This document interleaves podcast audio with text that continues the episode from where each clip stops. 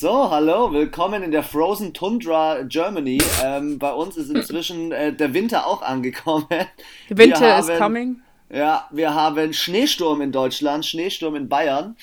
Und ähm, ja, wir begrüßen euch zum Fuchsradar. Mal wieder ein Podcast zum vorletzten Wochenende dieser NFL-Saison. Auf jeden Fall von NFC und AFC. Der Super Bowl steht fest. So viel dazu schon mal. Wir haben äh, den kleinen Jungen gegen den Goat im Super Bowl und heute geht's rein in die Spiele. Die Anna freut sich schon unglaublich über Tom Brady zu reden, stimmt's? Mhm. ja, ja, es ist ungefähr so, so geil wie es ist ungefähr so geil wie wenn man um halb sieben in der Früh aufstehen muss, um Schnee zu schippen. Oh ja, oh ja. Da hatte ich auch schon eine Diskussion äh, mit äh, meiner Frau und meinen Nachbarn. Ähm, das ist das ist vergleichbar auf jeden Fall. Das ist eklig Fall. einfach. Ja, wir hatten ja am Sonntag das erste Spiel und die Green Bay Packers haben es ja geschafft, dass doch kein Schnee im Stadion lag. Ich glaube, das war ein kleiner Vorteil für äh, Tom Brady. Ja, so, Alter. Mal vielleicht von Grund auf. Mag, ich habe so gebetet, dass es noch so richtig schneit. Ja, Mann, hätten einfach den scheiß Schnee flacken lassen sollen. Ja, ich hätte mir schon mal ein Snow Game gewünscht, irgendwie diese Saison. Das wäre ein guter Zeitpunkt gewesen und vielleicht hätte es Brady auch so ein bisschen die Situation schwerer gemacht, als sie letztendlich war, weil wenn man so mal ins Spiel reinspringt, also es lief ja für, für Tampa Bay gleich ab der ersten Sekunde eigentlich recht ordentlich mit einem Mike Evans Touchdown, mit ähm, klar einer Antwort von Marcus Valdes Scandling zum 7-7, aber dann kam einfach kam nur noch ein Field Goal und ein krasser Run von Leonard Fournette. Und kurz vor der Halbzeit auch noch ein Touchdown, da stand es 21-10. Das weißt du, das ja, ist halt aber heftig. Das, das war, sorry, der Touchdown, also da kann ich mich nur erinnern, kurz vor der Halbzeit, das war glaube ich schon Two-Minute-Warning und die Packers hatten den Ball. Und dann kam die Interception, die hatten den Ball, glaube ich doch, weil die Bucks eine Interception hatten. Ja, dann ja, war genau. die Interception von der Interception und dann war es vierter Versuch und dann haben sich eh alle gedacht, ja komm, äh, die machen jetzt halt ein Running, weil das waren auch, glaube ich, nagelt mich nicht fest, drei, vier Yards. Nein, Tom Brady haut da so ein 30 Jahre raus, zack, bumm, letzte Sekunde, noch kurz vor der Halbzeit, nochmal schön sieben Punkte hinten eingeschoben. Also, Green Bay, sorry, nein, es war einfach schlecht. Es war schlecht verteidigt in dem Moment und auch diese Interception war auch absolut unnötig. Ja, die Interception war unnötig, wobei man ja auch so ein bisschen äh, Props mal aussprechen muss an die Tampa Bay Buccaneers Defense. Also sie hat dieses Mal wieder richtig hart abgeliefert, wobei ich nicht behaupten will, dass der Grund äh, für den Sieg hier jetzt Tom Brady war, beziehungsweise äh, nur die Defense, sondern teilweise auch das Nicht-Verwerten der Offensive von den, Tampa, äh, von den Green Bay Packers. Ähm, du hast Tom Brady vielleicht ganz kurz zu den Stats mit drei Interceptions und drei Touchdowns und jeder spricht davon, dass er der GOAT ist. Klar, er hat seinen zehnten Super Bowl, klar, er steht zum was 14., 200. Mal drin, ist mir egal wie häufig. ähm, ich habe Respekt vor ihm, ich habe Riesenrespekt vor ihm. Er hat einen mega Job gemacht. Aber ich muss trotzdem sagen, dieses Spiel wurde anders entschieden.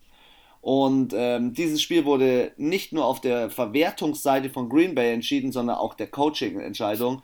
Vielleicht mal ganz kurz in die zweite Halbzeit, weil Green Bay kam zurück. Klar, es gab noch einen Touchdown von Cameron Braid und plötzlich waren es 18 Punkte vorne. Wir haben das Spiel eigentlich schon abgeschrieben, weil Cameron Braid diesen Touchdown gemacht hat, ähm, diesen Receiving Touchdown. Aber dann gab es ja noch zwei Touchdowns mit Robert Tonyan, mit äh, Devontae Adams. Ich sag nur Two-Point-Conversion failed, ja, unser deutscher ja. EQ Ja, aber Brown. ganz ehrlich, dann hätten sie 28 Punkte gehabt, dann hätten sie auch nicht gewonnen.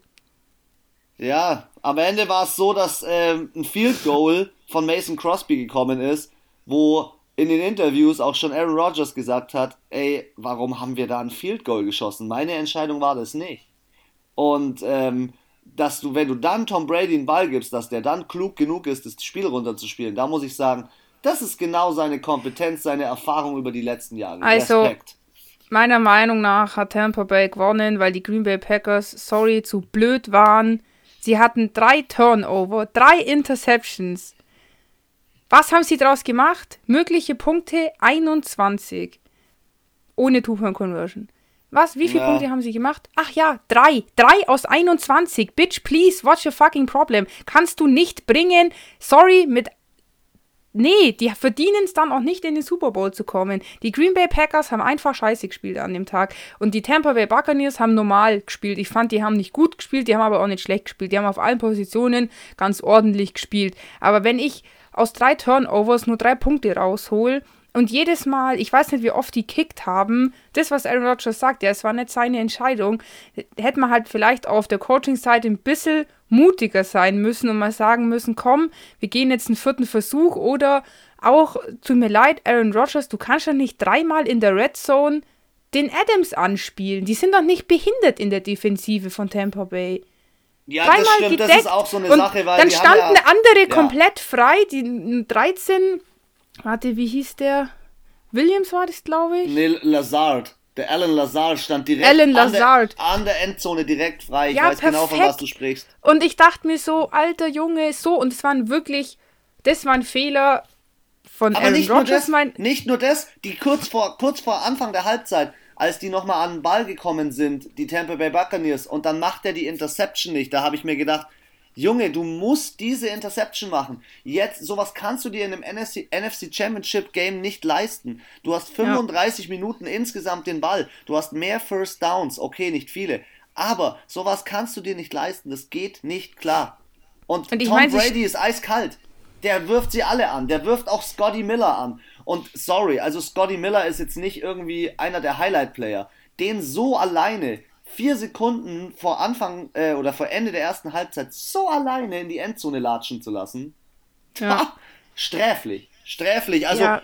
ich würde den Vorwurf ähm, nicht nur dem Aaron Rodgers machen, der wieder übrigens nah an unser 50, äh, 50 äh, ja. Wurf-Ding, äh, 50 Wurf 48 war. Passversuche in, in einem Playoff-Spiel ist halt schon auch grenzwertig. Sondern aber auch der Defense. Die Defense hat teilweise die Receiver so schlecht gedeckt. Also Godwin Übel. hat, äh, also du hast Tom Brady mit 43 45 bis 55 Yards Pässe schmeißt, die ankommen. Das kann nicht sein. Das kann ja, nicht, sein. nur einmal. Und also was ist nicht schmeißt so dauernd in Doppel- oder Dreifachdeckungen. Da frage ich mich, wie ja. viel Erfahrung hat da jetzt wer? Also klar, Tom Brady hat sicherlich viel Erfahrung, aber äh, Aaron Rodgers ist auch nicht mit den, äh, wie sagt man, mit den falschen Wassern gewaschen. Wie heißt das? ja, irgendwie so. Ich komme jetzt auch gerade ähm, nicht drauf. Also, das ist so eine Sache, da muss ich ehrlich sagen, frustrierend. Dann auch, sie hatten ja auch zwei Turnover, klar, sie hatten die Interception, dann hatten sie diesen Fumble von Aaron Jones, wo er die mit dem Kopf in die Hand rein. Ja, aber was ist, was ist passiert? Punkte. Ja, Punkte, ja, verwertet, Genau, Tampa verwertet. Bay hat nämlich nicht 31 Offensivpunkte gemacht sondern ja. ich glaube, das eine war auch ein Kick und das andere ein Touchdown mit Point after Touchdown. Also 10 Punkte. Hätten sie das nicht gemacht, wäre es 21 zu 26 gestanden. Und wenn ich halt, wie gesagt, aus meinen drei Turnovers von Green Bay nur drei Punkte raushol, das ist, glaube ich, das größte Manko gewesen. Und dann halt, dass meiner Meinung nach die Defense, wie du es auch schon gesagt hast, einfach nicht so gut gedeckt hat. Ich glaube, die haben sich übel auf Mike Evans eingeschossen, was man auch an den Yards sieht. Er hat nur 51 Yards. Ja, aber Chris Godwin hat dafür abgeliefert mit 110. Genau, aber sie haben halt, ich meine, du hast halt nicht nur einen Wide Receiver in, dieser, in diesem Team, sondern halt einfach zwei. Gut, Ding war nicht, Antonio Brown hat er nicht gespielt. Aber ja, keine Ahnung. Also ich finde, Green Bay hat mit eins der schlechtesten Spiele ihrer Saison abgeliefert.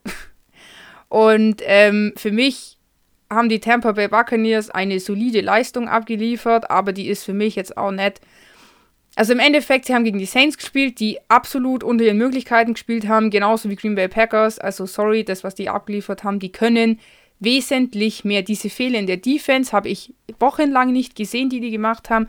Dass auch Aaron Rodgers sich so extrem auf die Wonte Adams eingeschossen hat an dem Tag, fand ich auch teilweise war es schon gefährlich und kritisch und dann, dass ich halt auch offensiv nicht die Power aufs Feld bringe, um meine Turnover umzuwandeln, tödlich. Wie kann ich denn mit drei Interceptions in Super Bowl kommen? Wahnsinn. Also ich muss ehrlich sagen, jeder, der das ist sagt, kein, das der, ist nicht gut. Jeder, Unabhängig der mir nach diesem Spiel sagt, dass Tom Brady der Grund ist, warum die so weit gekommen sind, sicherlich, wir haben darüber gesprochen die wären, die Tampa Bay Buccaneers wären nirgendwo, wenn Tom Brady nicht da wäre. Und zwar nicht nur aus ja, dem Grund, weil halt er die Bälle Saison, verteilt. sondern weil er ja. dorthin geht und alle zu ihm kommen, wie so ein Magnet. Ja, und das er halt auch Grund. einfach eine, eine, eine, eine Erfahrungswerte mitbringt, die er natürlich auch an seine Teammates selbst an seinen scheiß Coach wahrscheinlich weitergibt, weil es gibt niemanden in der ganzen Liga, der so viel Erfahrungen in diesem Playoff-Karussell hat, nenne ich es jetzt mal wie er, der schon gegen so viele Teams gespielt hat, gegen so viele Quarterbacks, gegen so viele Defenses und Coordinator und was weiß ich. Und er weiß halt, wie es funktioniert. Und ähm, das ist aber auch das, wo ich mir immer so denke, ganz ehrlich, Green Bay Packers, ihr hättet jetzt nach zehn Jahren mal wieder in den Super Bowl kommen können und schenkt schenkt das her. So ist es nicht so, dass sie dass sie das nicht hätten schaffen können, wo man sagt, okay, Alter, Tampa Bay war übermächtig. So wie bei dem Spiel Saints gegen Vikings, wo Alvin Kamara sechs Touchdowns läuft. Ja, Alter, was willst du machen? Die hatten den Run ihres Lebens, den Run der Saison. Da kannst du nichts tun. Aber sorry, Green Bay hätte hier definitiv auch während des Spieles Tampa Bay stoppen können, haben sie aber nicht. Und das ist der Spirit, der mir immer fehlt bei Green Bay. Irgendwie, weiß ich nicht, das ist mir die letzten Jahre immer auf. Sie sind immer in den Playoffs, sie spielen immer tief in den Playoffs. Und dann schenken sie oft so das so hergefühlt, so. Ja, kein ja, Bock. also das ist, das ist mir auch schon aufgefallen. Ähm, das finde ich schade. Es kann nicht sein, ähm, dass eine, eine Qualität, die es da gibt in dem Team, wo eigentlich, ja, wie soll ich sagen, ähm, Aaron Rodgers steht, glaube ich, das fünfte Mal in dem Conference äh, Championships, verliert davon vier, steht einmal nur im Super Bowl. Okay, den hat er dann gewonnen, glaube ich sogar, so war es irgendwie. Aber ähm, du kannst nicht so weit kommen, du kannst nicht so ähm, dominieren in deiner äh, Conference. Sie waren gleich. der erste, ja. Platz 1 in der Conference. Dann ja. kamen die Saints, ja. dann keine Ahnung wer. Ich meine, die Tampa Bay Buccaneers sind auf Platz 5 ja. glaube ich, oder sechs, fünf oder sechs in die, in die Wildcard gekommen. Sie haben nur auswärts gespielt. Ein Spiel mehr als die, als die Packers. Und da denke ich mir so, sorry, du wirst daheim verhaut mit drei Interceptions und verlierst trotzdem. Ja, dann hätten sie auch nicht, dann würden sie auch nicht gegen den AFC-Champion gewinnen. Und ich habe es gesagt, ich bin immer noch der Meinung, habe ich letzte Woche schon gesagt, dass der, der, der das AFC-Spiel gewinnt, auch den Super Bowl gewinnt. Ich glaube nicht, dass das. Du glaubst, dass Tom Brady zu Hause es nicht packen könnte? ja. Ich wünsche ähm, es mir. Ich würde, ich würde auch nicht auf to äh, Tom Brady setzen, weil für mich hat dieses Spiel ein ganz andere gewonnen, nämlich Todd Bowles, der Defensive Coordinator von den Tampa Bay Buccaneers. Was der da zusammengeschustert hat äh, mit äh, Pierre Paul als äh, Linebacker, mit äh, Devin White, mit einer Dominican Zoo. Shaquille Barrett hat allein in diesem Spiel, wir haben noch gar nicht über die Defense und über die ganzen Team-Stats, Box-Score und alles, was dazugehört, gesprochen. Ey, Alter, die Shaquille Barrett hat drei, drei äh, Sacks. Drei. Fünf Junge. insgesamt. Dieser und Jason Pierre-Paul zwei. Pierre-Paul. Das, das ist heftig. Devin White, 15 Total Tackles, 19 alleine. Äh, 9 alleine ey, das ist eine Defense-Leistung, wo ich ehrlich sage, da kannst du mit einem Sack nicht gegen anstinken. Das geht nicht. Ja, aber sie haben Und vor allem nicht genau, mit deinen Cornerbacks. Aber sie haben das gemacht, was wir schon letzte Woche gesagt haben, was ungefähr jeder in der ganzen Liga sagt. Du musst Aaron Rodgers in seiner Pocket behalten, am besten sacken, weil wenn er rausgeht und er ist ab und an mal rausgegangen und du hast sofort gemerkt, er hat immer den Ball angebracht. Sobald er aus der Pocket rausgeht, er schaut, scannt das Feld, sagt, da ist mein Spieler, würde ich sagen, zu 90% hat er da einen Ball noch angebracht.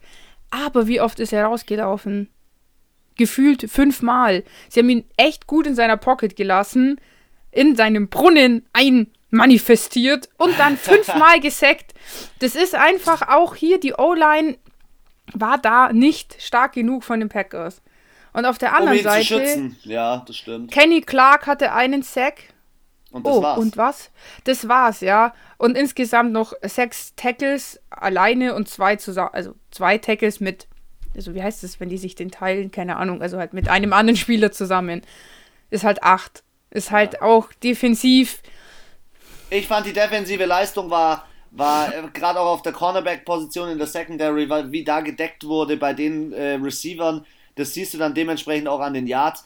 Trotzdem Und, zu den Alter, Positive Vibes vielleicht mal ganz kurz. Nein, eins muss ich noch sagen. Ich muss ehrlich sagen, die Green Bay, gleich ganz kurz, die Green Bay Packers ähm, haben zu wenig oder haben zu viele Passversuche auf die Wante Adams probiert. 15 Mal war der Target, ja.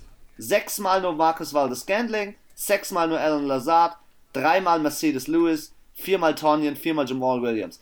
Da muss ich ehrlich sagen, wenn, du bist durchschaubar. Du bist einfach durchschaubar. Und positiv ja. muss man nochmal sagen, die Defense von den Tampa Bay Buccaneers hat genau darauf reagiert und konnte sich während des Spiels direkt darauf einstellen. Respekt. So, und dann noch was. Erste Halb, also muss man allgemein sagen, es war ein sehr flaggenarmes Spiel, obwohl genug Anlässe gewesen wären, die ein oder andere Flagge zu werfen. In der ersten Halbzeit war keine einzige Flagge. Und jetzt kommt Tampa Bay, I'm so sorry, noch ein Grund, warum es ihr es nicht verdient habt, in den Super Bowl zu kommen. Zweimal eine Flagge wegen zu viele Leute auf dem Platz. Ja, sind wir denn in der Preseason? Sind wir denn im Kindergarten? Es ist doch nicht so schwer, elf Leute auf den Platz zu stellen. Zweimal haben die zwölf Leute auf dem Platz gehabt und dann gab es eine Flagge. Also was, sorry, das kann mir doch nicht in den Conference ja, Championship Game passieren. Aber da muss man eines sagen, Tom Brady ist so klug, dass er natürlich sowas sieht wenn jemand gerade beim Wechsel noch vom, ba vom Platz rennt und sagt, hurry, hurry, und dann geht's ab und dann geht's direkt in den Snap. Ähm, da würde ich nicht zwangsläufig nur einen Fehler ähm, dem Spieler zuschmeißen, vielleicht ein bisschen dem Defense Coordinator, klar, da äh, kennt man aber die Umstände nicht. Wo ich da das Problem sehe, ist irgendwie diese mentale Bereitschaft. Verstehst du? Also nicht nur, dass dir sowas passiert, sowas kann dir passieren. Sowas das ist aber keiner anderen Mannschaft diese Saison passiert. I'm so sorry. Und es ist ja nicht so, als wäre Tom Brady das erste Jahr in der Liga. Das weiß ich doch, dass er sowas macht. Er ist 20 Jahre in dieser Liga. Er ist das zehnte Mal im Super Bowl.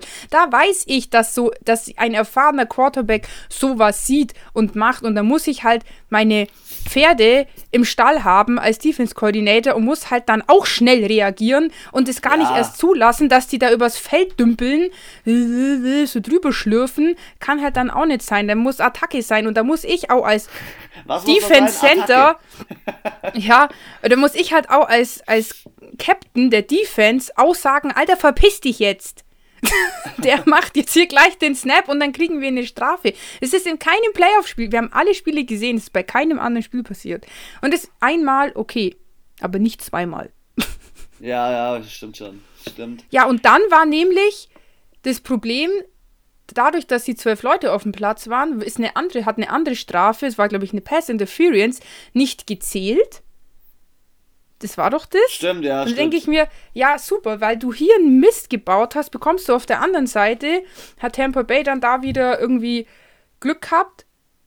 Ja, dumm. Einfach dumm. Und ja, wie, ich, wie, ich schon gesagt habe, es gab halt auch. Aber generell von den Strafen her muss man trotzdem eines sagen, und das ist auch eine Sache, die wir kritisiert haben. Der, äh, die Schiedsrichterleistung, ähm, du hast sehr häufig fand ich auch nicht gut. Die, äh, am Anfang haben sie relativ viel gepfiff, äh, relativ wenig gepfiffen und später haben sie dann plötzlich, kannst du dich erinnern, wo der am Trikot gezupft hat? Wo wir ja, erst, da hat man dann. Ja, ja, aber wo wir erst gesagt haben, das war eine klare Pass Interference. Aber man muss natürlich eins sagen: davor waren solche Sachen auch. Und du hast schon ja, gesagt. Ja, sogar ein Shoulderpad reingelangt und genau. da war genau. dann nix. Und du hast schon gesagt: hey, jetzt haben sie diese Regel wieder abgeschafft und das, dieses Spiel war der Beweis. Es war der da ganz klare zwei Beweis. Entscheidungen, wo man hätte nachträglich auf jeden Fall eine rote Flagge werfen können. Richtig. Und, Und weißt du was? Als Coach Diese Strafen hätte waren ich für Green Bay. Also Green Bay hätte daraus profitieren können. Ich ja. sag ganz ehrlich, Tampa Bay hätte, hat mit dem Feuer gespielt mit diesen drei Interceptions. Tampa Bay, wenn die Schiedsrichter ein bisschen anders gepfiffen hätten, wäre das Spiel ganz anders verlaufen. In den Medien, bei Good Morning Football, ich habe es gestern gesehen, haben sie gesagt, ja, das ist halt wie 1990, das ist die Jordan Rule, ja, wie bei Michael Jordan. Da wird halt in den Playoffs ein bisschen härter gespielt. Ich habe nichts gegen Härte. Und ich möchte auch nicht sagen, Tampa Bay ist, ich will so vielleicht zu Unrecht im Super Bowl. Von mir aus sind sie im Super Bowl. Kann gut sein, dass es so die Liga haben will, ja, die, die schöne Cinderella-Story. Aber ich muss trotzdem sagen, so kann man, das ist keine Linie. Das ist keine Linie und so braucht man nicht die NFL pfeifen, weil so macht es keinen Bock. Also ich finde es halt auch blöd. Ich meine, damals haben wir die Saints extrem unter dieser Fehlentscheidung gelitten. Dann wurde sie sehr schnell eingeführt und dann wird sie ein Jahr später wieder abgeschafft, weil es nicht genug Entscheidungen gab, wo ich mir dann so denke, also du kannst doch nicht nach einem Jahr sagen, ähm, geht nicht. Ich muss das meiner Meinung nach als alte Statistikerin muss ich mir das einen gewissen Zeitraum anschauen, um dann sagen zu können, okay, diese Regel wird sinnvoll genutzt und eingesetzt und das Spiel hat oft positiv das Spiel entschieden mit einer richtigen Entscheidung, die vielleicht falsch getroffen wäre. Dann, und wenn dann nach fünf Jahren rauskommt, dass halt am Ende von zehn Flaggen immer nur eine tatsächlich äh, positiv umgesetzt werden konnte, dann kann ich es immer noch abschaffen. Aber ich habe dir gesagt, die Diskussion wird wieder aufkommen. Auch im zweiten Spiel gab es ein, zwei Situationen, wo wir auch gesagt haben, Alter, eigentlich wieder eine Pass Interference, wieder keine Flagge und ich finde es doof. Ich finde, man hätte sich das länger anschauen sollen, weil hier waren definitiv zwei Szenen dabei, wo es angebracht gewesen wäre und wo sie auch meiner Meinung nach berechtigt gewesen wäre, diese Flagge. Absolut. Und auch umgesetzt hätte werden, positiv. Das ist ja das, was sie kritisiert haben. Und ja, ist halt dann, es ist nicht einfach nur während am siebten Spieltag, wo du dir denkst, ja, fuck off, Alter, sondern es ist halt in den Playoffs. Aber nichtsdestotrotz haben die Packers auch einfach nicht das abgeliefert, was sie könnten. Das ja, ändert auch, nichts daran, dass sie die Turnovers nicht ausgenutzt genau. haben oder die Defense so einfach nicht so. Fournette. Auch bei so einem Run von Leonard Fournette. Er hat einen mega nice Run gemacht, aber den kannst du auch stoppen. Sie haben es geschafft, also generell muss man ja sagen, im Tampa Bay Rushing und im Green Bay Rushing, also relativ wenig Rushing für Playoffs. 67 ja. und 76 Yards. Aber der Run von Leonard Fournette zum Touchdown war mit auch spielentscheidend, weil wie er sich durchgesetzt hat, erst ist er über den einen drüber gesprungen, der ja direkt vor ja, ihm mega. getackelt wurde, dann noch, dann noch ein Spin Move, ein Spin Move und danach noch einen Tackle abbekommen. Nee, nee, der hat einen Tackle abbekommen und ist ja irgendwie über den anderen in die Endzone geflogen. Also, ja. Respekt an Leonard Fournette, der hat relativ geil ja, den gespielt. Den hat er gut gemacht, ja. Den, der hat geil gespielt. Ähm, ja, und Aaron Jones, ja, hat halt äh, 6 Carries, 27 Yards, ein Fumble, sogar zwei Fumble und einen verloren. Ah, Stimmt, ich, der eine wurde gleich recovered. Ja, ja genau. gut, der eine Fumble, das haben wir gesehen der ist halt der andere Defense-Spieler von Tampa Bay, auch mit dem vollen Gewicht, voll Karacho mit dem Kopf gegen deinen Arm, da, da da lässt du los. Da, da, hat ja der Jacob Johnson war ja bei RAN mit im Studio und er hat gesagt, das ist das perfekte Tackling. Also da kannst du nichts machen, das geht nicht. Der fällt dir da raus, da wirken Kräfte auf dich ein. Und ich meine, jetzt sind die ja auch nicht unbedingt die bulligsten und können da den, also ich meine, wenn du so einen Defense-Spieler, wenn der mal den Ball im Arm hat, dann kriegst du den nicht so leicht raus, weil der mehr, mehr Masse ist, die um den Ball umschließt. Aber der ist ja in der Bewegung, im, im Move, im Lauf und wenn der, du läufst ja selber, hast deine, keine Ahnung, 20 km/h drauf und dann kommt da einer angerannt, ballert dir da auf die Seite rein. Finde ich jetzt, war auch ein wirklich gut gemachtes Tackle und dass da der Fumble entstanden ist, war jetzt einfach ja, Physik, sage ich jetzt einfach mal. das war Physik, da konnten wir nichts machen. Ich habe übrigens äh, ein Video gesehen von diesem Typen, der diesen Fumble kreiert hat. Äh, Jordan Whitehead heißt der, der war bei Good Morning Football mal drin. Und da hat er einfach eine Push-Up-Challenge gemacht gegen die Moderatoren. Und da ist der eine, der Kyle Brandt, der auch die Angry Runs immer häufig macht, mhm. ist natürlich schon auch durchtrainiert. So ist er nicht. Ey, der hat die alle so in den Schatten gestellt. Ich glaube, der hat 50, 60 Push-Ups einfach am Stück gemacht. Völlig gelangweilt. also, das ist ein Beast, der Typ. Und äh, der hat ein nices Tackle abgeliefert. Großen Respekt. Naja, also, 31, 26 haben die Tampa Bay Buccaneers gewonnen. Vielleicht nochmal ganz kurz zurück zu diesem Kick. Ich verstehe es nicht, warum er in so einer Situation den Kick geht. Es ist Vierter und, äh, keine Ahnung, Vierter und Fünf oder was es war. Kurz vor Schluss, da gehe ich den Kick nicht da muss ich das Risiko gehen und verliere lieber in so einem Moment das Spiel, als dass ich sage, ich kick jetzt, dann steht es 31, 26 und dann probiere ich nochmal Tom Brady aufzuhalten und einen Touchdown zu machen. Also ich wäre das Risiko gegangen und muss ehrlich sagen, vom Coaching her verstehe ich Aaron Rodgers, der da, der da frustriert ist und der jetzt auch in dem ja. einen oder anderen Interview sagt, vielleicht ist meine Zeit jetzt bei Green Bay vorbei, vielleicht höre ich auf, vielleicht brauche ich eine neue Franchise, keine Ahnung.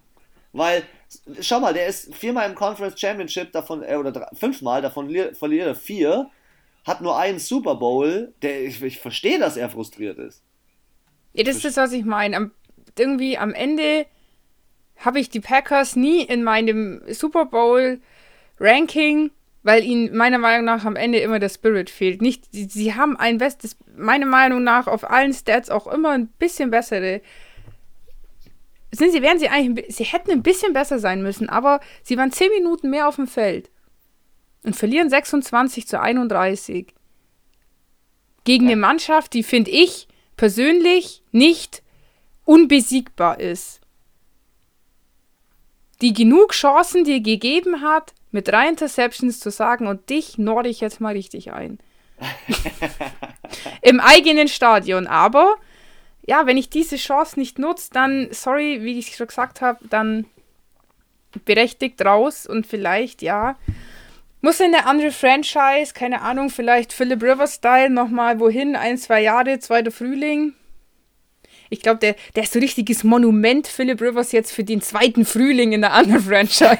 Der ist so, jeder denkt sich, oh, ich mache das jetzt wie Philip Rivers, obwohl es bei 20 anderen nicht geklappt hat, aber er ist so richtig das Aushängeschild jetzt für den zweiten Frühling in der zweiten Franchise. Das finde ich so geil. Gut, stimmt, aber ich glaube, jetzt haben wir äh, alles, ich glaub, wir haben ähm, alles zerlegt. Über Spiel erzählt und dass ihr auch weiterhin heiß an diesem Podcast dran bleibt, hätte ich gesagt, wir machen keine Werbung, weil wir haben keine Werbung sondern wir springen nicht direkt ins nächste Spiel, Anna. Wir springen jetzt mal ganz kurz in die wilde Quarterback-Situation um Deshaun Watson und gehen dann nochmal, beruhigen uns mal ganz kurz nach dem ersten Spiel und gehen dann nochmal ins nächste. Okay, ähm, ich habe das Schlimmste, habe ich äh, Hast du überstanden? Habe ich jetzt überlebt. hey, und was habe ich gesagt? Jetzt muss ich schon wieder dem Tom Brady seine Fresse sehen, jede Woche. Zuerst gegen die Saints, jetzt gegen Packers, nächste, übernächste Woche dann, boah, wenn der den Super Bowl gewinnt, dann habe ich den Glauben. Das ist einfach, ich sage immer, der ist unmenschlich. Der ist so wie Iron Man. So einfach unfair, unmenschlich gut. Das ist schon, als hätte der irgendwie, also wenn es da oben Footballgott gibt, dann ist er auf jeden Fall der Papst, der Repräsentant auf, auf Erden des, des Footballs. er ist wie, wie der Papst vom Football. Dann lassen wir ihn doch mal ganz kurz im wahrsten Sinne des Wortes links liegen, schauen mal nach rechts aufs nächste Thema. Deshaun Watson ähm, plant ein neues Team und wir haben uns ja über die Quarterback-Situationen gerade so in der NFL gerade unterhalten, die Starting-Quarterback-Situationen. Ähm, es geht auf jeden Fall wild ab, muss man ehrlich sagen, und ich glaube, dass wir bei ihm noch einen wilden Wechsel sehen werden. Also ich kann mir gut vorstellen, dass er, wo gerade der heiß gehandelt wird, bei den Jets, Robert Salah, krasser Coach, äh, zweiter Draft, äh, was ist das? O-Liner haben wir, glaube ich, festgestellt. Mhm. Also ich kann mir gut vorstellen, dass der uns nochmal noch mal schwer überraschen wird. Ähm, und nicht nur er ist ja so die Sache. Ähm, lass mal ganz kurz durch die Teams springen, wie so die Quarterback-Situation ist. Also Arizona und Baltimore ist sie safe, aber dann kommt schon das erste Thema. Atlanta Falcons. Ja, jetzt machen wir nicht ganz so schnell. Ich muss mir auch noch die, die Teams hier äh, ranholen. du hast ja schon wieder deine 20 Tabs offen wahrscheinlich. Richtig. So. Ja. aber du hast sie, ich habe sie jetzt nach NFC und AFC aufgeteilt. Du hast sie am, am Stück. Äh. Nee, ich springe mal hin und her. Ich springe mal rechts, links. Aber wir können gerne, komm, lass uns mal nur NFC machen. Also Arizona okay. Cardinals ist safe. Kyler Murray, denke ich, ist eine feste Bank. Ja. Mal schauen, wie er nächstes Jahr so abliefert. Atlanta Falcons, glaube ich, glaube, dass Maddie Ice äh, wechselt.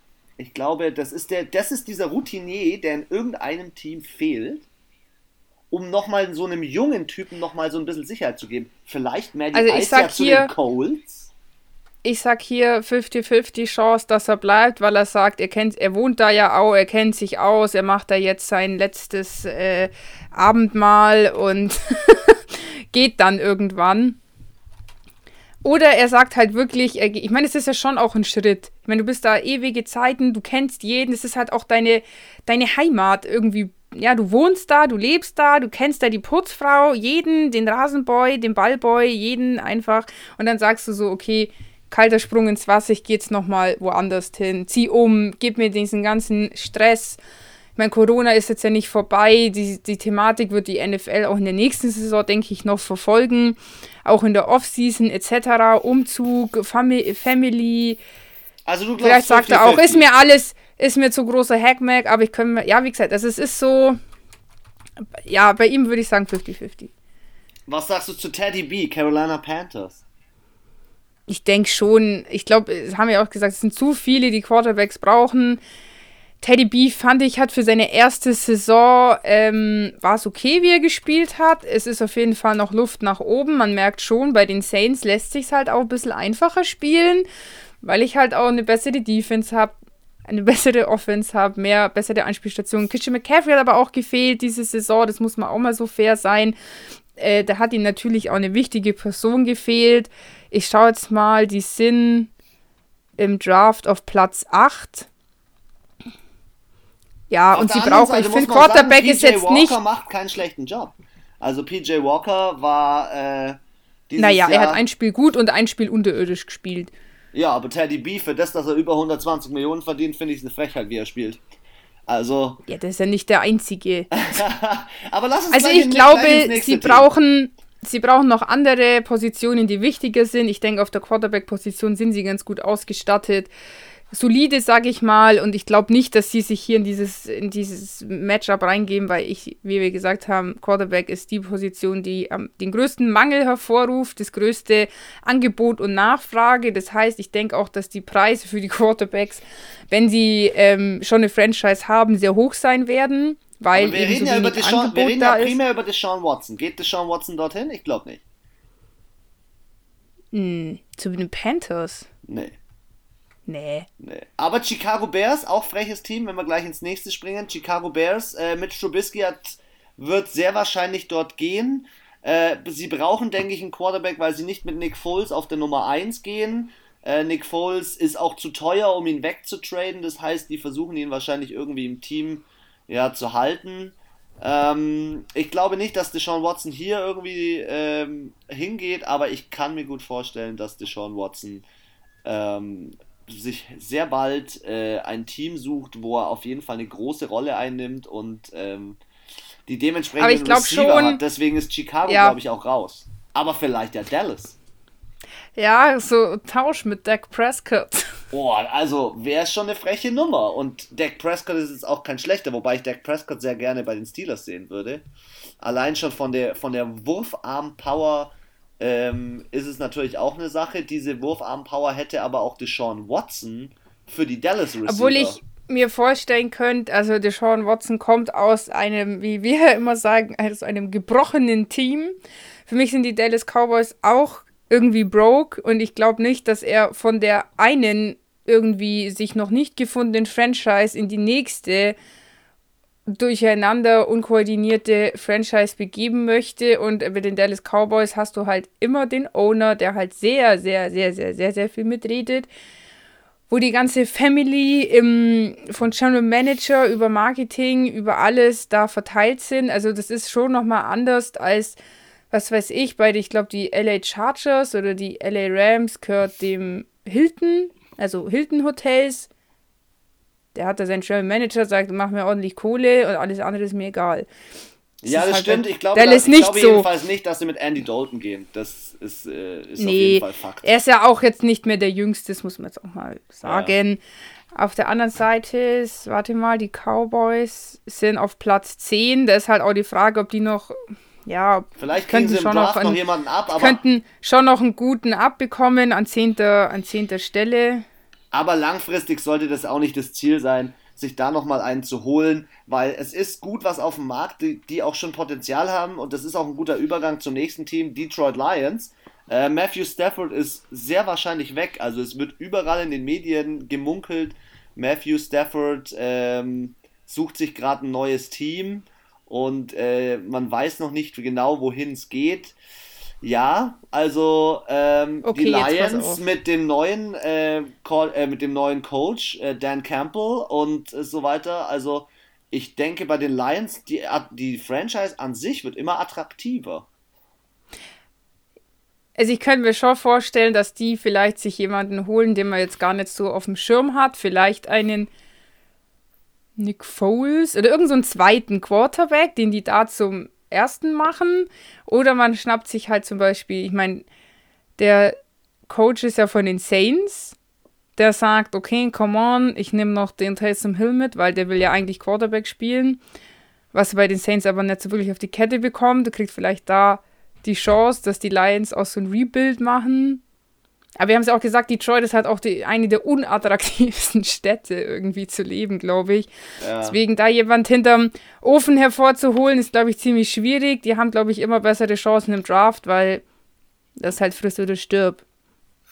Die nächsten zwei Teams oder drei Teams, vier Teams sogar, sind eigentlich alle safe. Also wir sprechen von den Packers. Ich glaube, dass wenn Aaron Rodgers dort geht, dass dann Jordan Love. Haben sie immer noch den Jordan Love. Sie geben ja. ihm dann die Chance. Bei den LA Rams äh, denke ich, dass Jared Goff fest im Sattel sitzt, genauso wie äh, Kirk Cousins bei den Vikings. Ja.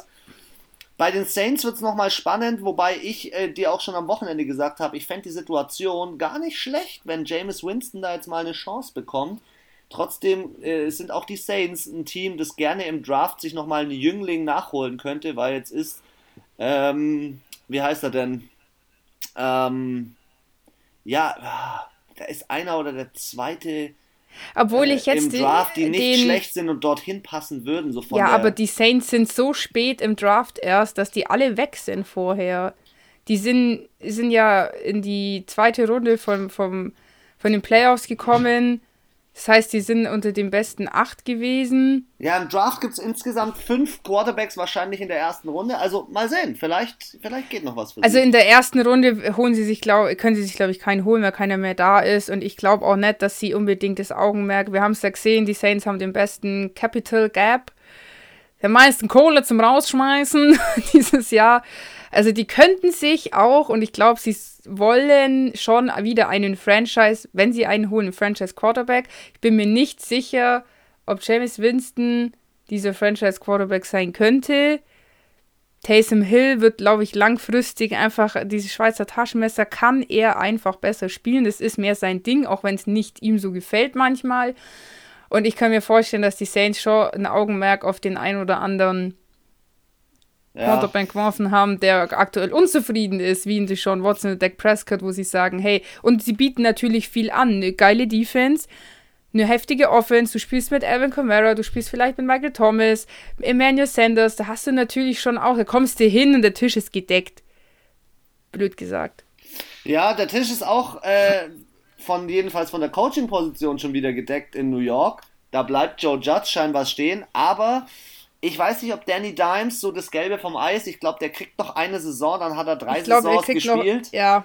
Und ich glaube, die gehen noch mal mit ihm und schauen mal. Könnte aber sein, dass sie sich im Draft mal vielleicht noch mal eine zweite Option ja. offen lassen. Wer auch interessant ist, Philadelphia Eagles, gehen sie wirklich mit Jalen Hurts? Ist Carson Wentz weg mit dem neuen Coach? Weil wir haben ja, ähm, vielleicht um da kurz drauf einzugehen, einen neuen Coach in Philadelphia. Nämlich Nick Seriani, ähm, der im, in dem Bewerbungsverfahren unter acht Coaches es geschafft hat, sich durchzusetzen. Unter anderem gegen Josh McDaniels, den Offense Coordinator von den, ähm, von den New England Patriots. Und er beerbt jetzt Doug Peterson nach einer Saison, die wirklich voll in die Hose gegangen ist mit 4, 11 und 1.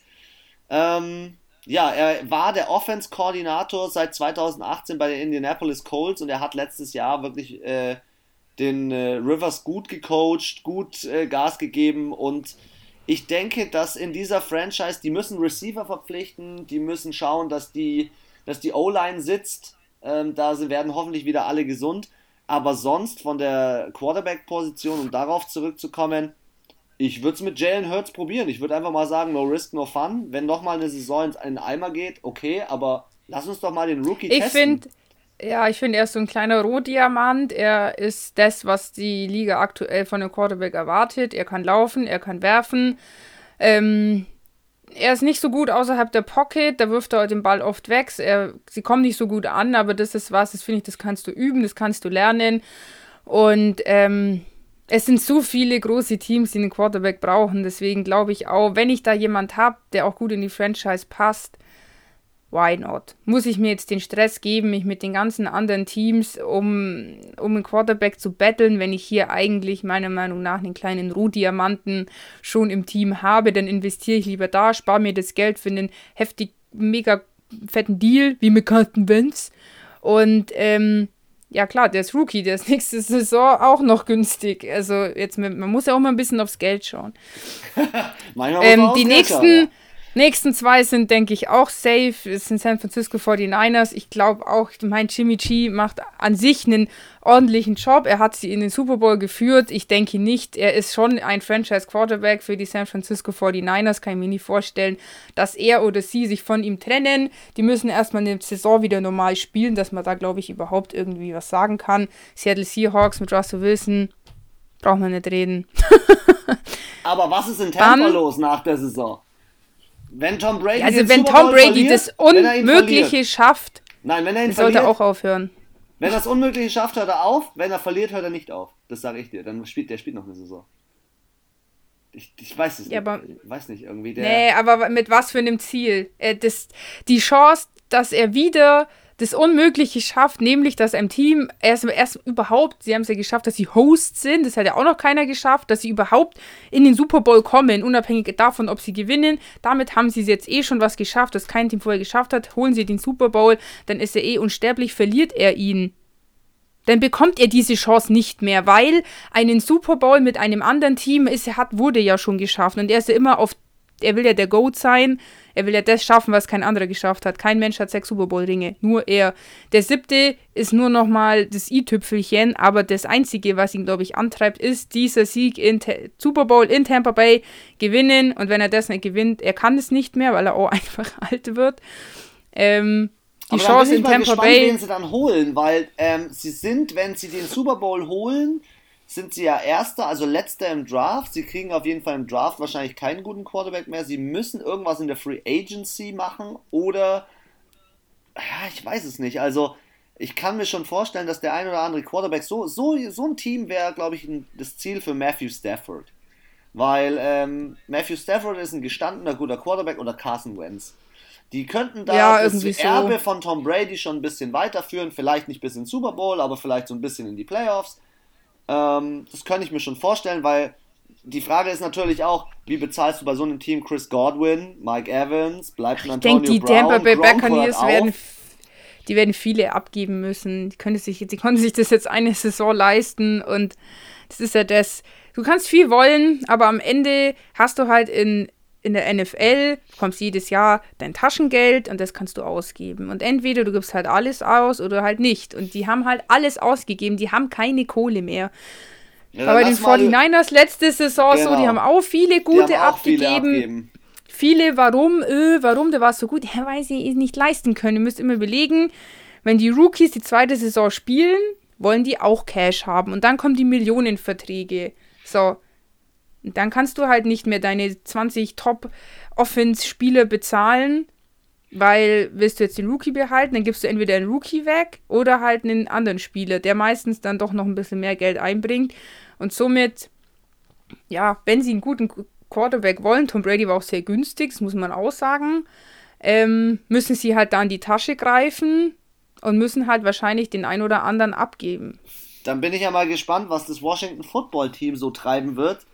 Die haben ja, ja die haben ihren Saison, Quarterback ja, ja schon die abgegeben. Haben, die haben nicht nur ihren Quarterback abgegeben, äh, der übrigens, habe ich auch äh, mitbekommen, der hätte im Draft, wollte den unbedingt der Owner und Besitzer, aber der damalige Coach, ich glaube John Gruden war das, der Bruder von dem, der die äh, Las Vegas Raiders coach, der wollte den gar nicht haben. Jetzt haben ihn sich ja die Steelers gegrabt. Kyle Allen kann ich mir schon vorstellen, dass sie mit dem als Ersatzquarterback gehen. Der hat aber immer noch eine Verletzung. Der war auch nach seiner Verletzung einfach gar nicht mehr in den Medien. Der war weg vom Fenster. Der war einfach weg. Alex Smith, einfach. Oh, ich glaube, seine Frau legt ein Veto ein. Kann es mir nicht vorstellen. Was geil wäre, was ich feiern würde, wäre ähm, ein bisschen Tyler Heineke. Also, Mr. Heineken ja. hat nice abgeliefert, in, unter anderem im Playoff-Game.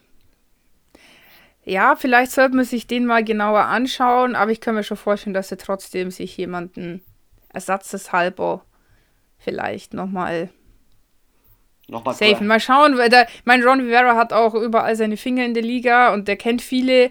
Vielleicht kommt da auch nochmal einer so von der Ersatzbank rüber. Äh, kann, kann ich mir auch gut vorstellen. Einen, den wir jetzt so gar nicht auf dem Schirm haben. Was weiß ich, Ersatzquarterback von den Chiefs. Irgendwie so. Anything is possible. Anything is possible. So. Komm, bevor wir in die andere Division springen, gehen wir zurück in die Party des Wochenendes. Kansas City gegen Buffalo.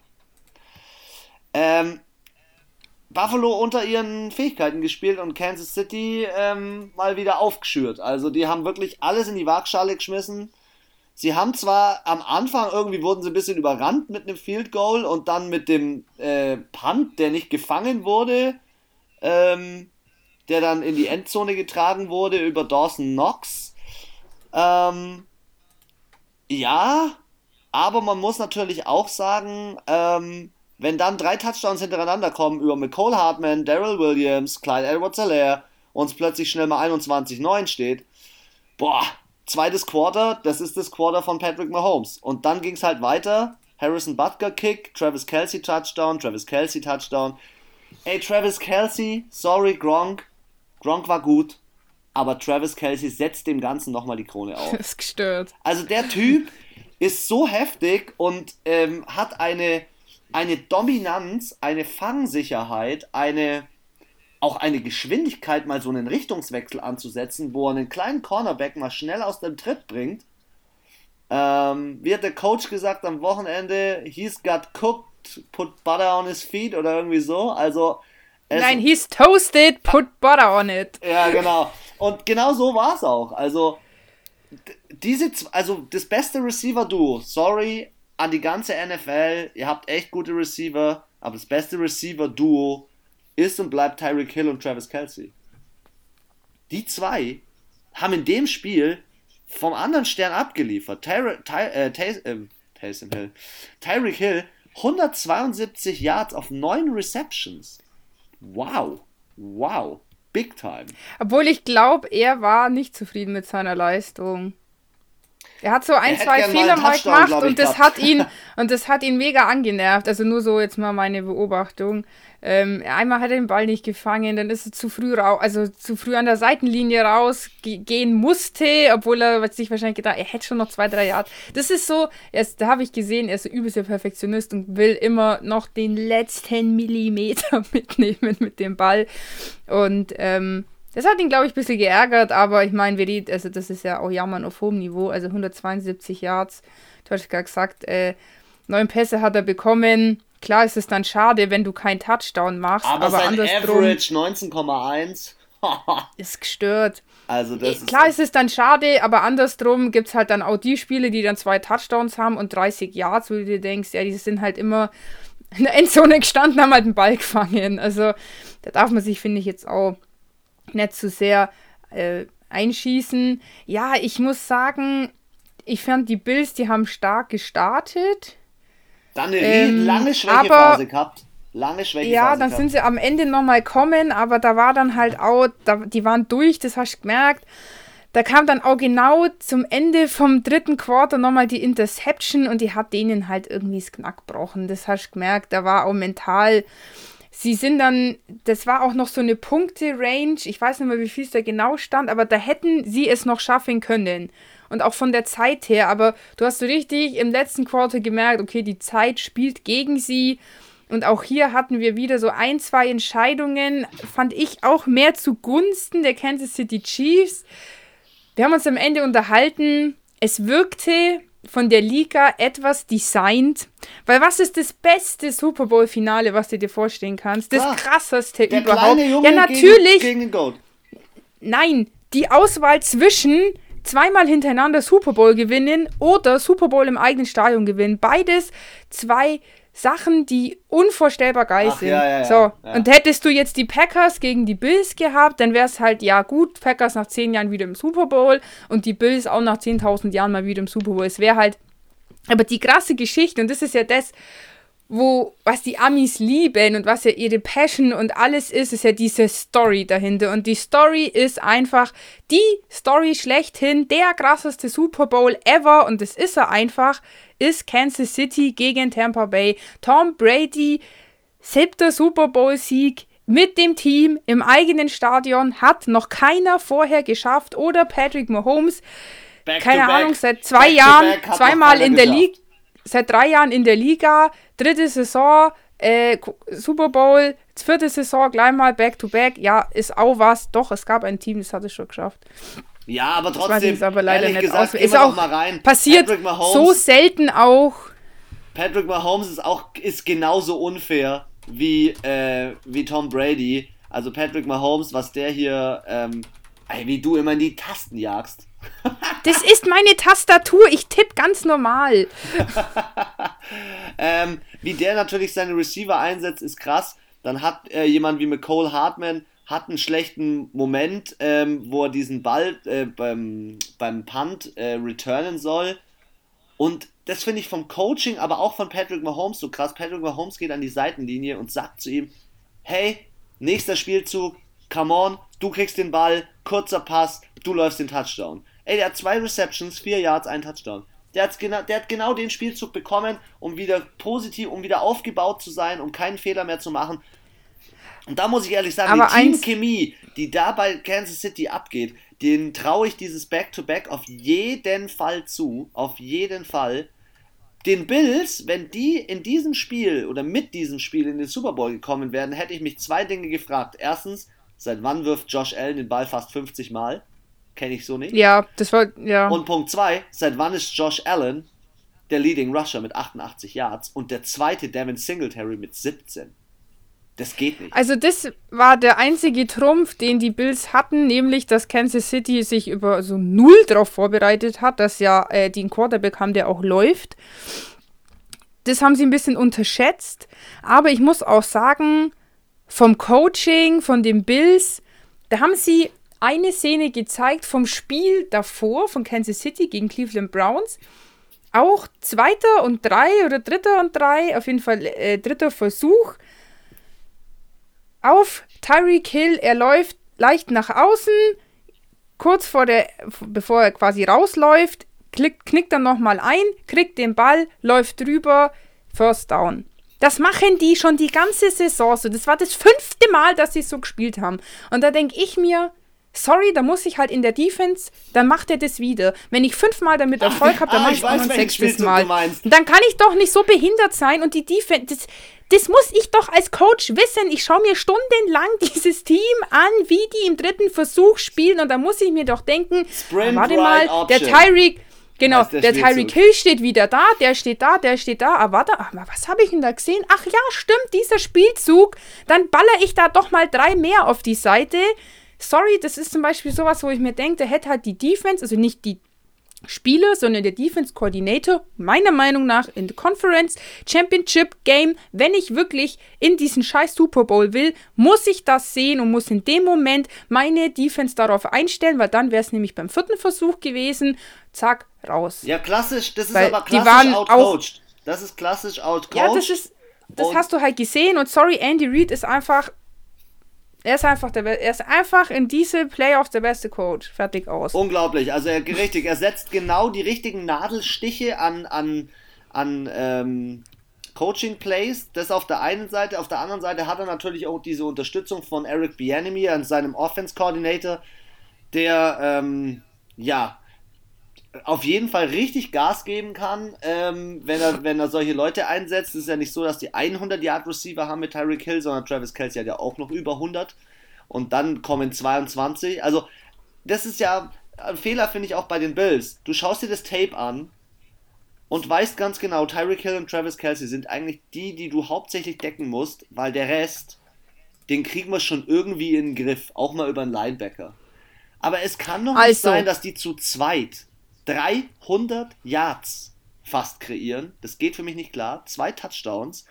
Und auf der anderen Seite ist der beste Receiver, weil sie es ja hinbekommen haben, lass mich ganz kurz dieses Take noch zu Ende bringen.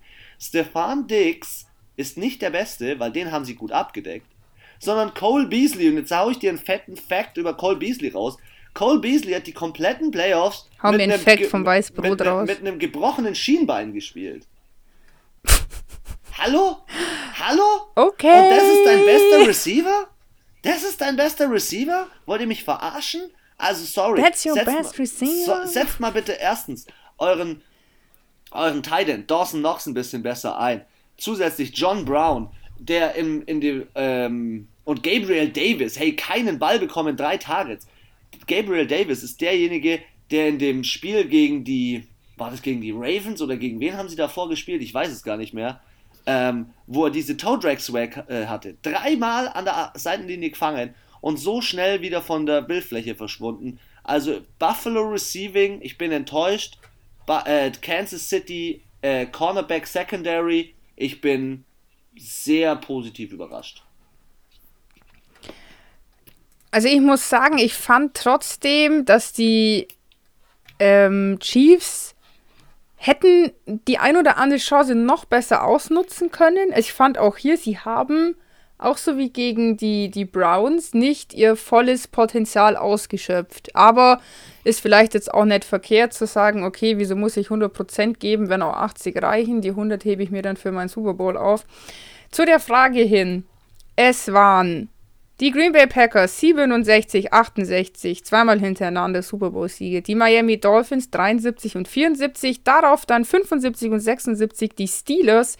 Die haben das gleich zweimal gemacht, nämlich 79 und 80 auch nochmal. Die 49ers haben sich 89 und 90 gegönnt und die wunderbaren tollen Dallas Cowboys haben das 43 und 94 geschafft. Dann die Denver Broncos, zweimal hintereinander, Oh, 98, Peyton Manning, 99. Peyton Manning. Und New England Patriots 24, 25. Also es ist jetzt Das achte Mal. der ne? goldene Gral ist der Sieg im eigenen Stadion, weil das die perfekte Saison haben die Miami Dolphins geschafft, aber den Sieg im eigenen Stadion, nicht mal den Host hat ein Team geschafft. Weißt du, was auch Hat- geil ist bei Kansas City? Kansas City könnte zweimal nach Florida fliegen und zweimal in Florida einen Super Bowl holen. Stimmt. Stimmt, letztes Jahr war in Miami, aber also ich glaube wirklich, der goldene Gral ist hier bei Tom Brady. Das ist der heftigere, der heftigere Sieg, sage ich jetzt mal. Ja. Generell fand Aber ich für die Buffalo Strafen Bills wäre es der erste Spielen. Sieg, der erste Super Bowl Sieg gewesen. Ja, das stimmt, das stimmt. Aber trotzdem muss man natürlich sagen, ähm, sie haben nicht so ganz so klug gespielt, weil ich es gerade gesagt habe, relativ wenige Strafen in den Spielen. Ähm, und so von der ähm, Effektivität war halt Kansas City mit 6 von 10 im Third Down wieder richtig gut unterwegs. Das sind genau Ja, die das Mo- war- Momente, wie du erzählt hast. Das ist Sprint Ride Option. Dann wird genau so ein Spielzug rausgeholt. Und zwar immer derselbe. Immer Ja, derselbe. das ist was, wo ich mir denke, Entschuldigung, also wenn der immer einen anderen macht, dann ist es ja sehr schwer zu lesen. Aber das Playbook war jetzt nicht unknackbar von Kansas City. Und das Aber ist das da war es muss die ich ganze halt, Saison schon nicht. Anna, wir hatten Ja, so und da viele muss ich halt knappe an die- Spiele. Immer. Und haben immer darüber Aber ich gesprochen. glaube halt, ich glaube, die Bills haben ja gegen die Ravens gespielt und die hatten den Magic Stick bezüglich des Runnings und das haben sie wirklich gut gemacht. Da hat auch die ganze Saison irgendwie keiner hinbekommen. Ich finde, die Bills, ins, nicht die Spieler, sondern hier sind wirklich die Coach, die Coaching, Defense hätte hier einfach nochmal ein bisschen besser aufpassen müssen und die Offense 35% im dritten Versuch, ja, die war anscheinend dann auch zu durchschaubar, dass der Defense Coordinator wiederum von den ähm, Kansas City Chiefs sich gedacht hat, ah, okay, easy peasy. Dann haben wir auch hier, also ich finde wirklich die Stats von ähm, auf Buffalo und Green Bay sind sehr ähnlich. Auch 4, 6 hat Buffalo kassiert. Und einen Kansas City, das ist, und bei Green Bay waren es fünf. und bei Tampa eine. Also auch sehr ähnlich. Nein, eine Interception, dafür ein Fumble bei den Kansas City Chiefs. Das finde ich ist jetzt auch ausgeglichen.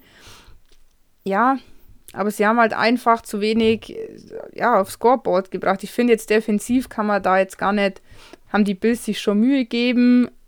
Ich meine, es ist auch eine der besten offensiven Teams, muss man auch sagen. Ja, letztendlich 38-24 ist ein klares Ergebnis, ist ein Two-Score-Game. Wir haben den Super Bowl. Ja. Der Super Bowl am 7. Februar zwischen den Tampa Bay Buccaneers und den Kansas City Chiefs. Das kann doch, also, jetzt pass mal auf. Der erste Super Bowl, den ich gesehen habe, war, muss ich ganz runter scrollen, Philadelphia Eagles gegen New England Patriots. Den da habe ich Tom? Brady seine. Den habe ich gesehen in Costa Rica, habe ich mir den gegeben. Mit spanischer Anmoderation und das heißt dann nämlich nicht Gronk, sondern Gronki. Okay. Das war geil. Ähm, die Spanier haben, also es ist, die reden ja Spanisch in Costa Rica, aber das war schon sie geil, weil die runter. überhaupt nicht so reden wie in deutschen Football, so ja, Defensi Defense und Offense und bla bla bla. Die verwenden alle ihre Einheit, also ihre spanischen Wörter dafür. Das war auch sehr interessant. Ja, dann, also da habe ich Tom Brady's Fresse gesehen. Dann New England Patriots gegen LA Rams, der wohl langweiligste und einschläferndste Super Bowl bis dato. Da habe ich wieder Tom Brady seine Fresse gesehen. Letztes Jahr Kansas City gegen 49ers. Und jetzt, von vierten Super Bowl, muss ich dem seine Fresse schon wieder im Super Bowl sehen. Ich rast aus. Dann lass mal ganz schnell weggehen vom Super Bowl, weil dafür haben wir nächste Woche nochmal Zeit, den voll ausführlich zu besprechen. Wir springen jetzt mal in unseren zweiten Teil. Quarterback-Situation. Der war allein viermal Super Bowl Anna, lass den. Brady jetzt aus dem Spiel. Ja, ich bin in der Statistik gefangen. Komm, wir springen zu den AFC-Teams. Ich hätte mal gesagt, Lamar Jackson bei den Baltimore Ravens sitzt fest im Sattel, oder? Ach, warte, warte, warte. Ich muss noch mal einen Tab finden. Ich habe auch zu viele. Ja, klar, Alter. Also da denke Ah, ich, was dass haben wir eine auch noch? Nummer ist. Ein Fact muss man noch mal raushauen. Wir haben festgestellt, Tom Brady hat in 20 Jahren so viel Rushing wie Lamar Jackson in einem Jahr. Also weißt du, was du von mir bekommst? Du bekommst von mir absolut nach dem Super Bowl Tom Brady Verbot. Und zwar einfach wirklich. Ja, ich hoffe, er hört auf. Dann, dann erledigt sich das von selber.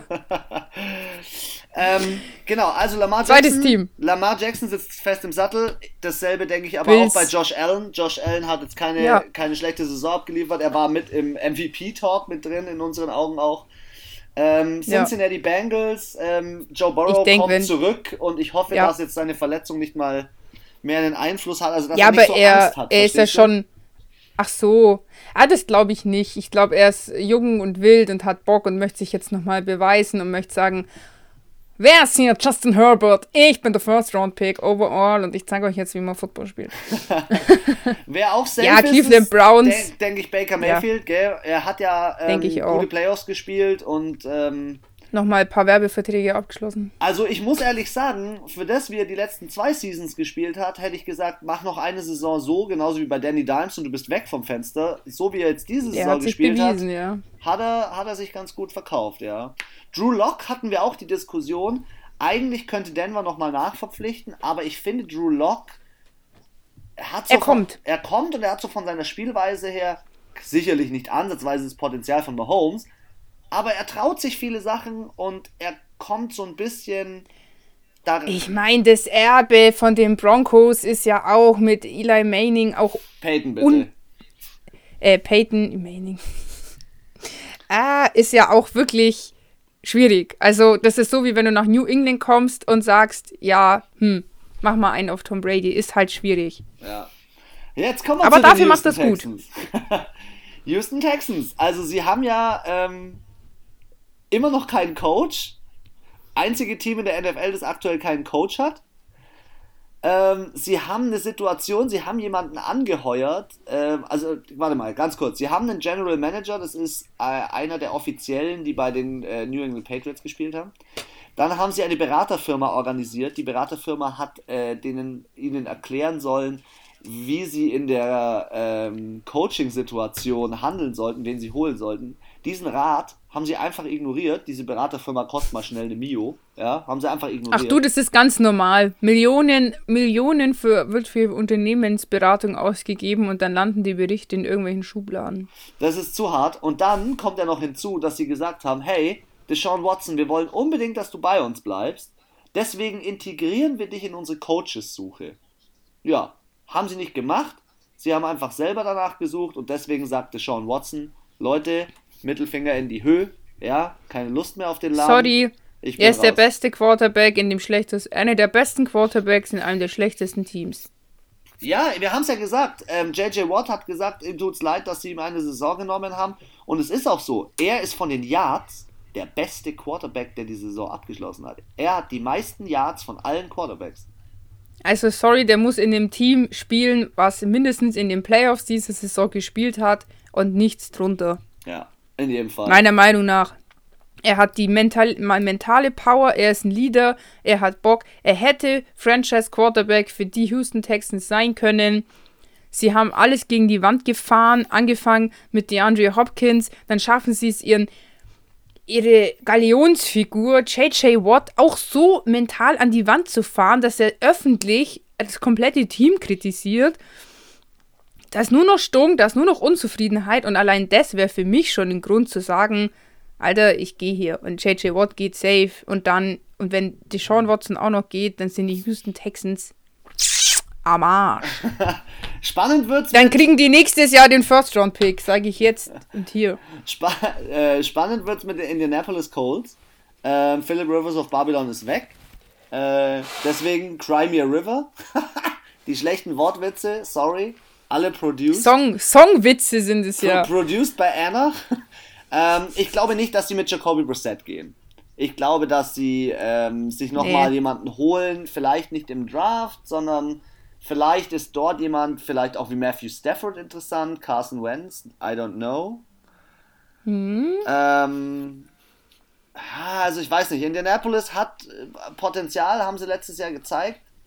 Ähm, und ich denke, das Spiel gegen die Bills, ah, das war das erste Spiel gegen die Bills, jetzt bin ich wieder im, im Bilde, ähm, das hätten die auch gewinnen können. Also die, wenn die Hail Mary also ich ankommt, fand die Nee, ich fand, die, die Colts haben sich dieses Jahr gut präsentiert, gut verkauft. Ist für mich eine attraktive Franchise.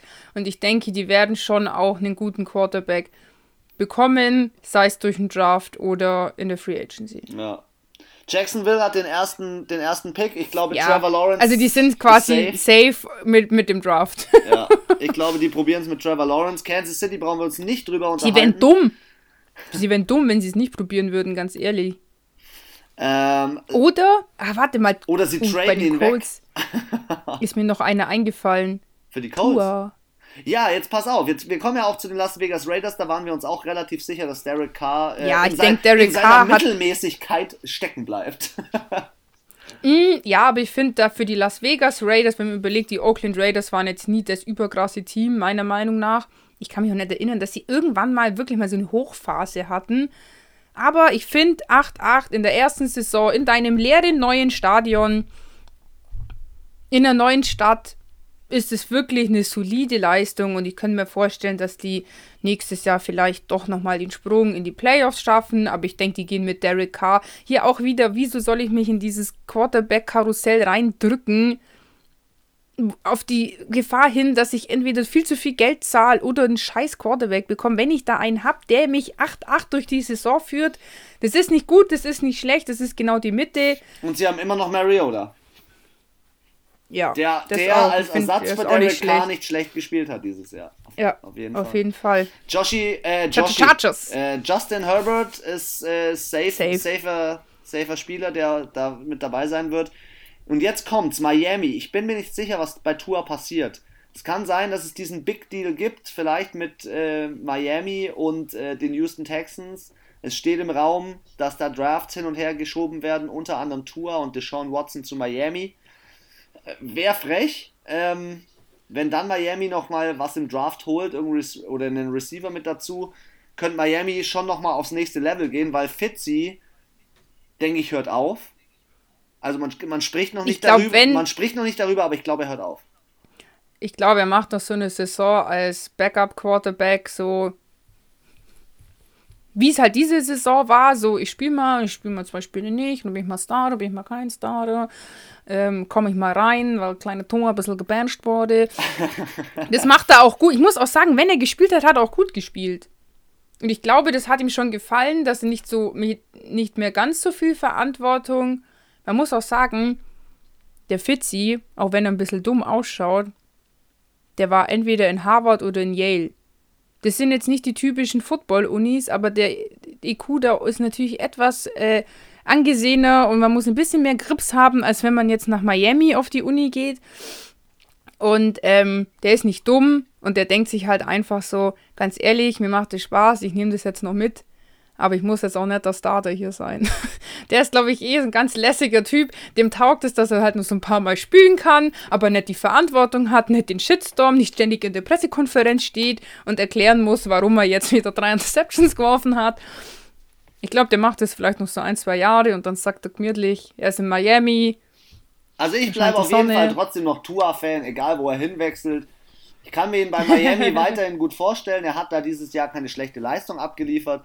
Trotzdem muss man natürlich yes. sagen, warum nicht Tua in der eigenen Division ein bisschen hin und her schippern und sagen. Du meinst zu den Patriots? Er wechselt zu den Patriots, weil ich glaube. Oder zu den Jets. Oder zu den Jets, weil ehrlich gesagt, äh, New England hat auch ein Quarterback-Problem. Ich glaube, hm. dass diese Sache, ähm, die dieses Jahr abgelaufen ist, sicherlich, du sprichst immer wieder von dem Opt-out und so weiter und so fort. Ja, das ist ein Punkt.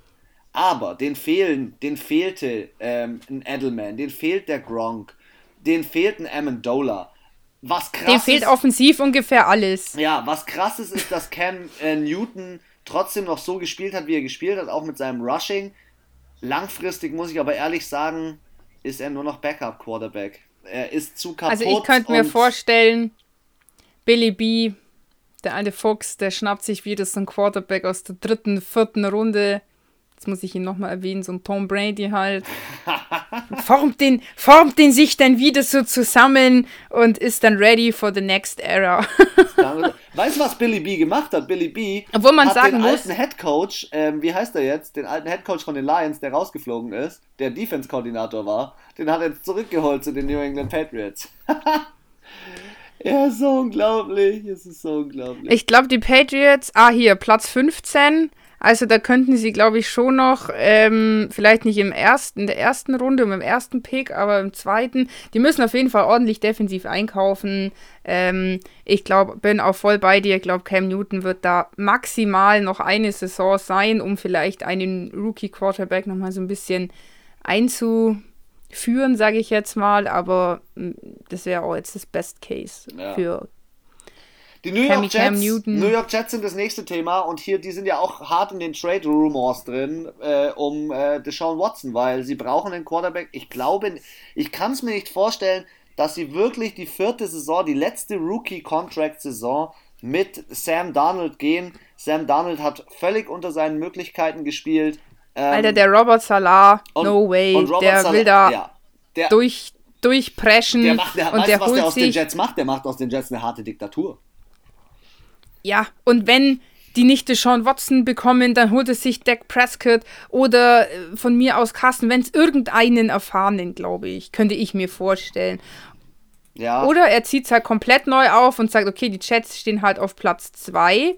Heißt ja nicht zwangsläufig, dass ich auf Platz 2 im Draft auch unbedingt den zweiten den O-Liner holen muss. Pick nehmen muss. Ich kann mir ja auch, äh, wenn ich Bock habe, den 120. Pick holen, weil ich sage, Alter, das ist der Sohn von meiner Frau. Von mir könnte man rein theoretisch auch machen. Ähm, deswegen können ja auch trotzdem die Chats einen Quarterback picken, weil sie haben ja die volle Auswahl. Das muss ich ja nicht zwangsläufig, zwangsläufig den O-Liner nehmen. Das stimmt.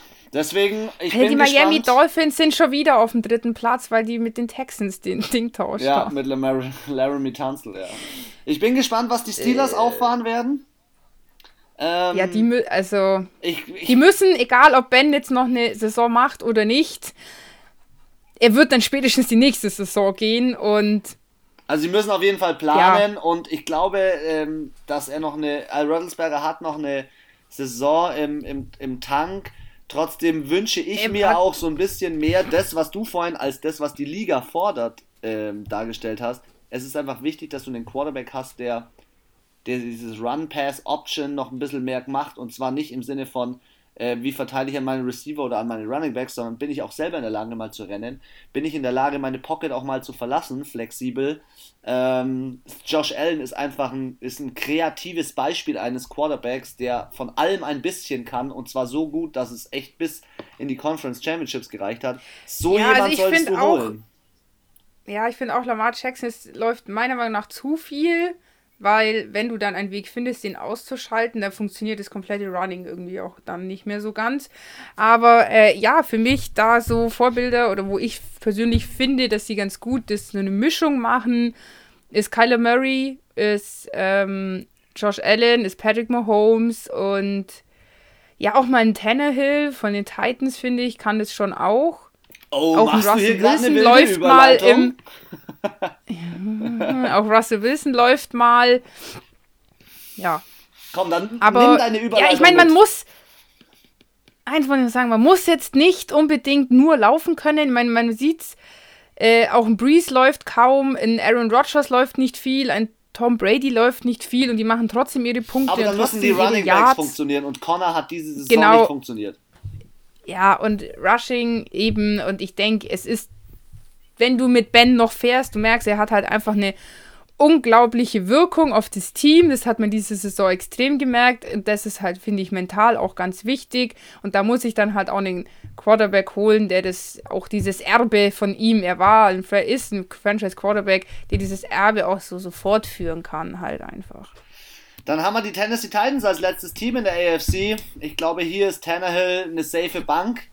Der äh, liefert solide ab mit AJ Brown, mit ähm, Mr. Derrick Henry, The Last King. Und ich finde, die Tennessee Titans äh, haben alles richtig gemacht, um von Mariota auf ihn zu wechseln. Auch wenn es mir für Mariota ein bisschen leid tat, aber Tannehill Ey, der hat letztes Jahr das beste Passer-Rating rausgehauen. Der hat äh, letztes Jahr, glaube ich, war nicht Derrick Henry, letztes Jahr auch Leading Rusher, dieses Jahr Leading Rusher. Es ist äh, bei den Tennessee Titans echt viel schon sehr, sehr richtig. Und sie sind aktuell in ihrer Prime, wo sie den Super Bowl gewinnen können, unter anderem wegen Tannehill. Aber vielleicht braucht er noch ein ja. paar kalte Winter. Das kann ich mir vorstellen. Liebe Footballfüchse, ihr bekommt von uns jetzt noch einen kleinen äh, einen kleinen Schwenk rüber zum Pro Bowl, der ja kommendes Wochenende offiziell Teaser. ist. Die Anna erklärt euch nur ganz kurz, wie der Pro Bowl dieses Wochenende abläuft und dann bitte ich euch, alle, alle einzuschalten. Am Donnerstag gibt es die nächste Podcast-Folge, ein, ein kleines Podcast-Völkchen, wie ich es gerne nenne, äh, zum Pro Bowl. Ja, zu aktuellen Spielern dem Pro Bowl, zu den aktuellsten News, die es gibt. Und dann gibt es nächste Woche von uns wieder viel mehr und lange Folgen. Anna, du darfst mal den aktuellen Pro Bowl ein bisschen unseren Füchsen näher bringen. Genau, also es ist ein bisschen kompliziert aufgrund äh, der ganzen Corona-Covid-Geschichte. Ist ja üblicherweise eine Woche vom Super Bowl der Pro Bowl, das heißt die besten Spieler, die sowohl von Coaches, Teammates und äh, Zuschauern gewählt werden. Das ist ja schon alles abgelaufen, sind schon alle bestimmt worden, spielen einmal gegeneinander in einem AFC-NFC-Fight sozusagen. Also das heißt, ich habe hier eine wilde Mischung aus allen möglichen Spielern. Da spielt dann halt ein Russell Wilson ähm, zusammen mit, keine Ahnung, einem von den 49ers oder mit äh, Aaron Donald in der Defense, so ungefähr. Und vorab gibt es dann immer noch so kleine Challenges, zum Beispiel, wo die Quarterbacks sich irgendwelche Ringe werfen müssen, die Running Backs irgendwie ähm, auf so verschiedene Stationen äh, laufen müssen. Und das ist so ein kleines Battle, das ist eigentlich immer ganz lustig anzuschauen. Gibt es ganz coole Challenges. Die Kicker müssen spielen zum Beispiel Tic-Tac-Toe. Und das leider, leider, leider alles abgesagt, gibt es überhaupt gar nicht wäre eigentlich auch in Las Vegas in dem Stadion gewesen. Das heißt, in dem Stadion ist 20, 2020 und 2021 einfach nichts passiert. Voll bitter. Und jetzt ist die Alternative ein virtuelles Event, was ähm, von den Spielern quasi selber gespielt wird und zwar in Madden. Im Endeffekt spielen dann quasi die einzelnen Pro Bowl-Spieler in Madden gegeneinander. Und ähm, es wird anscheinend auch verschiedene Challenges geben zwischen NFL-Legenden, Promis und Gaming-Streamern. Also ich kann mir vorstellen, dass das halt in Amerika einfach, so wie es ja hier in Deutschland auch so eine FIFA-Bundesliga gibt, dass halt da vielleicht auch einfach Profi-Gaming-Spieler da mitspielen und dann halt so Challenges quasi machen. Also es ist jetzt auch noch nicht so, ich glaube, keiner hat so wirklich Ahnung, wie das abläuft und ob das überhaupt internettechnisch alles funktioniert, aber so wird auf jeden Fall dieses Jahr der Pro Bowl abgehalten. Alles online, alles über Madden, mit Madden zusammen. Und ähm, genau, wir wollten oder werden euch am Donnerstag einfach in einer kürzeren Folge, soweit es uns gelingt, ähm, einfach nochmal kurz erklären, welche Stars sind überhaupt im Pro Bowl, wer wurde äh, zum ersten Mal in den Pro Bowl gewählt. Dann gibt es ja auch noch All-Time Pro Bowler, das würden wir auch nochmal erklären. Und ähm, auch zum Beispiel Spieler, die jetzt schon das sechste, siebte Mal im Pro Bowl sind. Genau, hier schon mal ein kleiner Teaser für Donnerstag. Und ja, Chris, magst du auch noch kurz was sagen? für alle. Also ich habe mir gerade. Ich wollte jetzt nicht gleich so ins Ende reinsmoothen. Reinsliden. Also ich habe mir gerade übrigens ein Stück Schokolade reingezogen ein bisschen dunkle Schocki und habe mir gegönnt, ähm, zuzuhören, wie du den Pro Bowl erklärst. Für alle, die den Pro Bowl, äh, den, das Pro Programm, das Spiel Madden nicht kennen, ist im Endeffekt wie FIFA. Ja, ist ein, äh, ja. ein Spiel, in dem du virtuell an der Konsole, am PC American Football mit deinen Lieblingsspielern spielen kannst. Und man checkt, glaube ich, hier nochmal die Skills. Was machen die Spieler eigentlich so in ihrer Freizeit? Ähm, ich denke, wir sind auf einer soliden Zeit angekommen. Heute mal wieder solide Zeit mit unserem Podcast. Es hat mir sau viel Spaß gemacht. Es war richtig geil. Ich freue mich auf den nächsten Podcast. Ich spreche noch gar nicht davon, dass ich mich freue auf irgendwelche Super Bowls, weil da ist noch ein bisschen Zeit. Da hin. haben wir noch ein bisschen Zeit. Ja. Dementsprechend. Wir müssen auch noch äh, Fressplanung machen erstmal. Richtig, wir müssen erstmal noch einkaufen. Dementsprechend wünsche ich euch noch einen, äh, eine schöne Winterwoche. Wir hören uns schon wieder in zwei Tagen. Geht ordentlich Schnee schippen, vielleicht auch mal draußen joggen, genießt das Wetter. Wir haben nur einmal Winter im Jahr, so ist es hier. Und dementsprechend die letzten Worte, wie immer, aus dem Fuchsbau von Anna. Das ist auch gut, dass wir nur einen Winter haben. ja, ich hoffe, ihr, ihr hattet Spaß, hattet auch ein spannendes Wochenende und ähm, ja, freue mich, wenn ihr am Donnerstag zu unserem kleinen Pro Ball Folge einschaltet. Ansonsten äh, sind wir auch gerade dran, so mal so einen kleinen Plan zu machen, wie, die, wie wir die Off-Season gestalten. Aber das werden wir euch auch nochmal ausführlich ähm, mitteilen, dass wir die lange Durststrecke ab dem 8. Februar bis zum ja, Anfang September irgendwie rumbekommen. Und ähm, bis dahin könnt ihr für alle möglichen News, was wir so finden, in der, über die NFL natürlich auf unserem Instagram-Account äh, nachverfolgen. Und ja, bis dahin wünsche ich euch eine schönliche, schönliche, eine schöne Restwoche.